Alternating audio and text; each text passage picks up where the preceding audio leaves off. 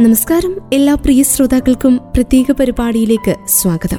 പുസ്തകത്താളുകളെ പ്രണയിച്ചവരുടെ ദിനം. ഓരോ പേജിൽ നിന്നും കിട്ടുന്ന പുതുമണത്തെ പ്രണയിച്ചവരുടെ ദിനം. വെളുത്ത പേപ്പറുകളിൽ കോറിയിട്ട അക്ഷരങ്ങളെ പ്രണയിച്ചവരുടെ ദിനം.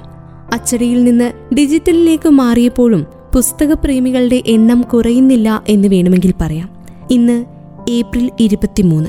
ഷേക്സ്പിയറിന്റെ മാത്രമല്ല പ്രശസ്ത സ്പെയിൻ എഴുത്തുകാരനായ മിഗ്വൽ ദി സെർവൻസിന്റെ ജന്മദിനം കൂടിയായതിനാൽ സ്പെയിനിൽ ഈ ദിനം പുസ്തക ദിനമായി ആഘോഷിക്കപ്പെട്ടിരുന്നു.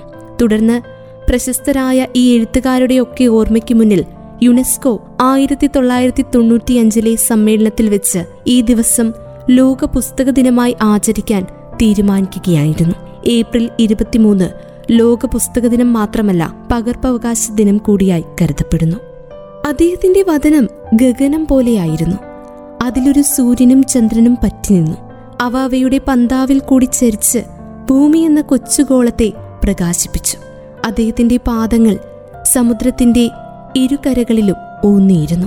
ആന്റണിയും ക്ലിയോപാട്രയും എന്ന നാടകത്തിൽ ആന്റണി ആത്മഹത്യ ചെയ്തുവെന്ന വാർത്ത കേട്ട് ഹൃദയം തകർന്ന ക്ലിയോപാട്ര തന്റെ പ്രിയതമനെ ഓർമ്മിച്ച് വിലപിക്കുന്ന വാക്കുകൾ.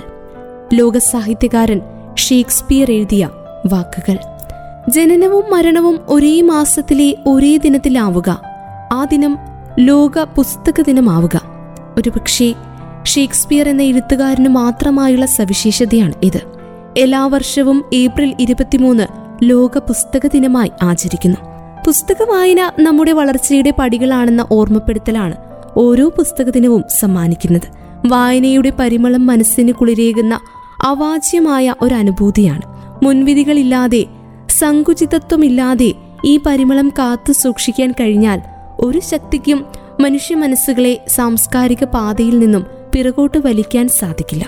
അക്ഷരങ്ങളെ പ്രണയിക്കുന്ന ഓരോരുത്തർക്കും വായന അവാച്യമായ അനുഭൂതി തന്നെയാണ് നൽകുന്നത്.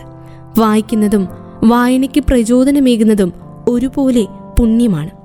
ഞാൻ സുഹൃത്തുക്കളുടെ അഭാവം പരിഹരിക്കുന്നത് പുസ്തകങ്ങളിലൂടെയാണെന്ന അംബേദ്കറുടെ പ്രസ്താവന പുസ്തകങ്ങളെ കൂട്ടുകാരാക്കാനുള്ള ആഹ്വാനം തന്നെയാണ്. പുസ്തകപ്രേമികൾക്കായ ഒരു ദിനമാണ് ഏപ്രിൽ ഇരുപത്തിമൂന്ന് ലോക പുസ്തക ദിനം. എന്നാൽ ഇതിനു പിന്നിൽ മറ്റൊരു കഥയുണ്ട്. ആദ്യം തന്നെ ഏപ്രിൽ ഇരുപത്തിമൂന്ന് പുസ്തക ദിനമായിട്ടായിരുന്നില്ല ആചരിച്ചിരുന്നത്. ഏപ്രിൽ ഇരുപത്തിമൂന്ന് സ്പെയിൻകാർക്ക് റോസാപ്പൂ നിറമായിരുന്നു. റോസാപ്പൂ ദിനത്തിൽ പരസ്പരം റോസാപ്പൂക്കൾ കൈമാറിയിട്ടായിരുന്നു എല്ലാവരും ആഘോഷിച്ചിരുന്നത്. എന്നാൽ ആയിരത്തി അറുന്നൂറ്റി പതിനാറ് ഏപ്രിൽ ഇരുപത്തിമൂന്നിന് വിഖ്യാത സ്പാനിഷ് എഴുത്തുകാരൻ മിഗ്വൽ ഡി സെർവാൻഡസിന്റെ മരണത്തെ തുടർന്ന് അദ്ദേഹത്തിന്റെ സ്മരണാർത്ഥം അവർ റോസാ ദിനത്തിൽ പുസ്തകങ്ങൾ കൈമാറാൻ തുടങ്ങിയെന്നാണ് പറയപ്പെടുന്നത്. പിന്നീട് ആളുകൾ റോസാപ്പൂ ദിനത്തിൽ പുസ്തകങ്ങൾ പരസ്പരം കൈമാറുന്നതും കഴിയുന്നിടത്തോളം പുസ്തകങ്ങൾ ശേഖരിക്കുവാനും തുടങ്ങി. ഇത്തരത്തിൽ ചെയ്യുന്നത് ആളുകൾ സംസ്കാരികതയുടെയും സഹിഷ്ണുതയുടെയും ലക്ഷണമായി കണ്ടു തുടങ്ങുകയും ചെയ്തതോടെയാണ് ലോക പുസ്തക ദിനം എന്ന ആശയം വരുന്നതെന്നാണ് പറയപ്പെടുന്നത്. സ്പെയിൻകാരുടെ പുസ്തക പ്രേമത്തിൽ ആവേശം ഉൾക്കൊണ്ടുകൊണ്ട് യുനെസ്കോ ഏപ്രിൽ ഇരുപത്തിമൂന്നിന് പുസ്തക ദിനാചരണത്തിന് തുടക്കമിടുകയായിരുന്നു. ആയിരത്തി അറുന്നൂറ്റി പതിനാറ് ഏപ്രിൽ ഇരുപത്തിമൂന്നിന് തന്നെയാണ് വിഖ്യാത എഴുത്തുകാരനായ ഷേക്സ്പിയറിന്റെ ജനനവും മരണവും. അതുകൊണ്ട് തന്നെയാണ് ഈ ദിനത്തിൽ ലോക പുസ്തക ദിനം ആചരിക്കാൻ തുടങ്ങിയതെന്നും പല ഗവേഷണങ്ങളിൽ നിന്നും വ്യക്തമാകുന്നതും. വില്യം ഷേക്സ്പിയറിന്റെയും ഗാർസിലാസോ ഡിലാവിഗയുടെയും സ്പെയിനിലെ വിഖ്യാത എഴുത്തുകാരനായ മിഖായിൽ ഡീസവാന്റെയും ചരമദിനമാണ് പുസ്തക ദിനമായി ആചരിക്കുന്നത്. ഈ മഹാന്മാരോടുള്ള ആദര സൂചകമായാണ് ആയിരത്തി തൊള്ളായിരത്തി തൊണ്ണൂറ്റി അഞ്ചിൽ ലോക പുസ്തക ദിനം ആചരിക്കുവാൻ യുനെസ്കോ പൊതുസമ്മേളനത്തിൽ തീരുമാനിച്ചത്. ഷേക്സ്പിയറുടെ ജനനവും മരണവും ഏപ്രിൽ ഇരുപത്തിമൂന്നിനാണെന്നതും ഈ ദിനം ലോക പുസ്തക ദിനമായി തിരഞ്ഞെടുക്കാൻ കാരണവുമായി. ചരിത്രപരമായ വിജ്ഞാനം സാംസ്കാരിക പാരമ്പര്യത്തെക്കുറിച്ചുള്ള അവബോധം ലോകമാകെ ഇത് പരത്താനും മാറിവരുന്ന പുതിയ ടെക്നോളജിയും അറിവും വരും തലമുറയ്ക്കായി രേഖയാക്കി വെക്കാനും പുസ്തകങ്ങളിലൂടെയാണ് സാധിച്ചെടുക്കുന്നത്. ലൈബ്രറി പുസ്തകങ്ങൾ എന്നിവ ഏത് കാലഘട്ടത്തിലും ഒഴിച്ചുകൂടാനാവാത്തതായി തന്നെ നിലനിൽക്കുന്നു. പുസ്തക ദിനത്തിൽ ഗ്രന്ഥശാല പ്രസ്ഥാനത്തിന് തുടക്കം കുറിച്ച വായനയുടെ പ്രചാരകൻ കൂടിയായ പി എൻ പണിക്കരെ ഏറെ കൃതജ്ഞതയോടെ നമ്മൾ ഓർക്കേണ്ടതുണ്ട്.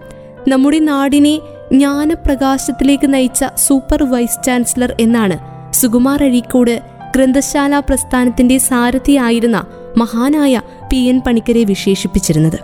ഗ്രന്ഥശാല സംഘം എന്നതുപോലെ സാക്ഷരതാ യജ്ഞവും കേരള സമൂഹത്തിൽ സൃഷ്ടിച്ച നവോത്ഥാനത്തിന്റെ അമരക്കാരനായിരുന്നു നമ്മുടെ സ്വന്തം പി എൻ പണിക്കർ. സനാതനധർമ്മം എന്ന പേരിൽ ആരംഭിച്ച ചെറിയ വായനശാലയായിരുന്നു തുടക്കം. അന്ന് തുറന്ന വായനയുടെ ലോകമാണ് ഇന്ന് കേരളത്തിൽ ആകെ പടർന്നു കിടക്കുന്ന ഗ്രന്ഥശാലകൾക്ക് അടിസ്ഥാനമായത്. ചെറുപ്പത്തിലെ വായനയ്ക്കായി ഒഴിഞ്ഞുവെച്ച ജീവിതമായിരുന്നു അദ്ദേഹത്തിന്റെത്. ഊണും ഉറക്കവും ഒഴിച്ച് വായിച്ചു വളർന്ന അദ്ദേഹം വീടുകൾ തോറും കയറിയിറങ്ങി പുസ്തകങ്ങൾ ശേഖരിച്ച് വായനശാല ഉണ്ടാക്കി. അന്ന് അങ്ങനെ അത് ചെയ്യുമ്പോൾ അദ്ദേഹത്തിന് വയസ്സ് പതിനേഴ് തികയുന്നതേ ഉണ്ടായിരുന്നുള്ളൂ. സർക്കാരിൽ നിന്ന് പ്രത്യേക അനുവാദം വാങ്ങി അദ്ദേഹം മുഴുവൻ സമയ ഗ്രന്ഥശാല പ്രവർത്തകനായി. മുപ്പത്തിരണ്ട് വർഷക്കാലം ഗ്രന്ഥശാല സംഘത്തിന്റെ സെക്രട്ടറിയായി പി എൻ പണിക്കർ പ്രവർത്തിച്ചു. സർക്കാർ പിന്നീട് ഇത് ഏറ്റെടുത്തതോടെയാണ് അദ്ദേഹം ഈ സ്ഥാനത്ത് നിന്ന് മാറുന്നത്.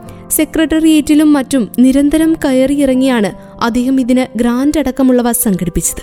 വായിച്ചു വളരുക ചിന്തിച്ച് വിവേകം നേടുക എന്ന് മരണം വരെ ഉരുവിട്ട മഹത് വ്യക്തിത്വത്തിനുടമയായിരുന്നു പി എൻ പണിക്കർ. അദ്ദേഹത്തിന്റെ ചരമദിനം ജൂൺ പത്തൊൻപത് വായനാ ദിനമായി നാം ആചരിക്കുന്നുണ്ട്. ജന്മദിനത്തിനും മറ്റും മക്കൾക്ക് ഇഷ്ടമുള്ളവ സമ്മാനിക്കുന്നതിനോടൊപ്പം മൂല്യമുള്ള ഒരു പുസ്തകവും കൂടി നൽകുക. അവരും വായിച്ചു വളരട്ടെ ചിന്തിച്ച് വിവേകം നേടട്ടെ അറിവിന്റെ ഖനികളാണ് നല്ല പുസ്തകങ്ങൾ. ഇതായിരുന്നു അദ്ദേഹം എല്ലാവരോടും എപ്പോഴും പറഞ്ഞിരുന്നത്. വായന എന്നത് ഓരോ വ്യക്തിയുടെയും ബുദ്ധിയിലും ചിന്തയിലും കാര്യമായ മാറ്റമുണ്ടാക്കുന്നുണ്ട്. തെളിച്ചവും വെളിച്ചവും ഉള്ളതാക്കി തീർക്കുന്നുണ്ട്. ശരീരത്തിന്റെ പൂർണമായ ആരോഗ്യത്തിന് വ്യായാമം എന്ന പോലെ മനസ്സിനും വ്യായാമം ആവശ്യമാണ്. അത് നേടുന്നത് വായനയിലൂടെയാണ്. വായനയിലൂടെ നേടുന്ന ജ്ഞാനം ലോകത്തിന്റെ വിശാലത ഉൾക്കൊള്ളാൻ പാകത്തിൽ ഹൃദയവും വിശാലമാക്കുമ്പോൾ പിരിമുറുക്കങ്ങൾ ഒരു പരിധിവരെ ഇല്ലാതാകും. വേദനകൾ നഷ്ടങ്ങൾ എല്ലാം സഹിക്കാൻ മനസ്സിന് കരുത്ത് നൽകും. ധ്യാനപൂർണമായ ഗ്രന്ഥപാരായണത്തിലൂടെ മനസ്സമാധാനം കൈവരിക്കാൻ സാധിക്കും.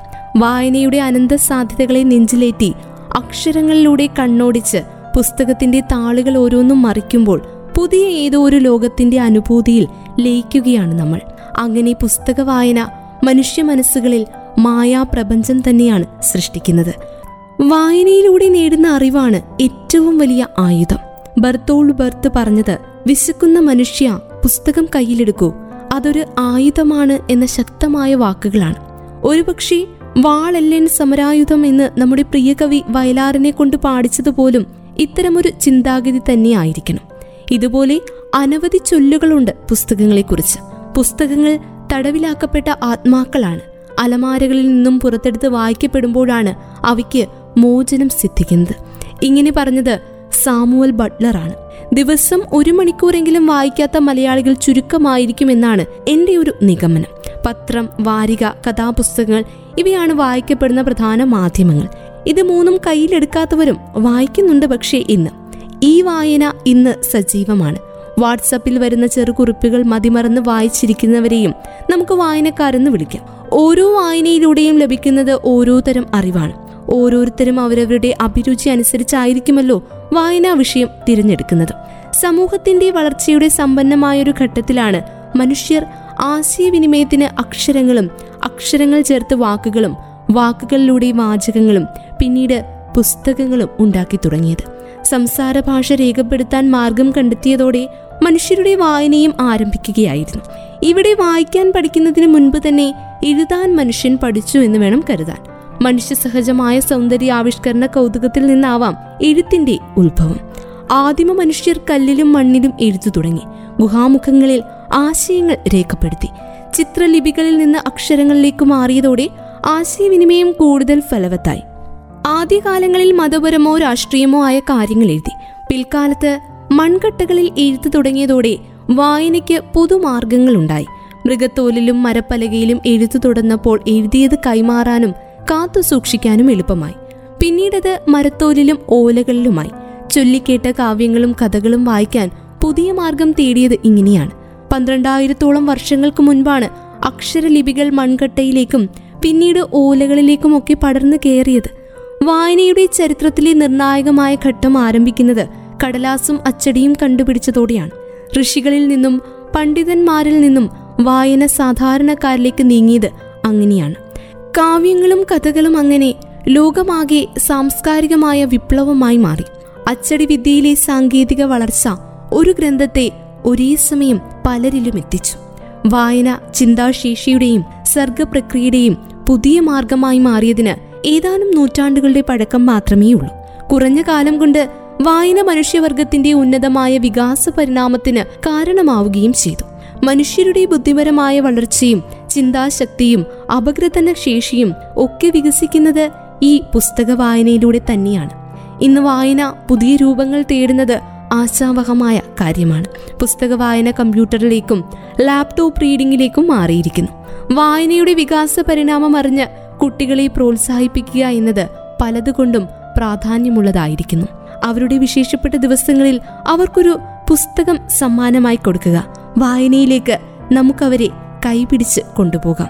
ഇന്ന് ഈ പുസ്തക ദിനത്തിലെ ഏറ്റവും വലിയ സന്ദേശവും അതുതന്നെയാവട്ടെ സാമുവൽ ബട്ട്ലർ എന്ന വിശ്വസാഹിത്യകാരൻ പറഞ്ഞത് ശരിയാണെങ്കിൽ പുസ്തകങ്ങൾ ആത്മാക്കളാണെങ്കിൽ അതിന്റെ മോക്ഷത്തിനായി അതിന്റെ മോചനത്തിനായി നമ്മൾ തന്നെ തുറന്നു വിടേണ്ടതുണ്ട് നമ്മുടെ കൈകളിലാക്കി വായിക്കേണ്ടതുണ്ട്.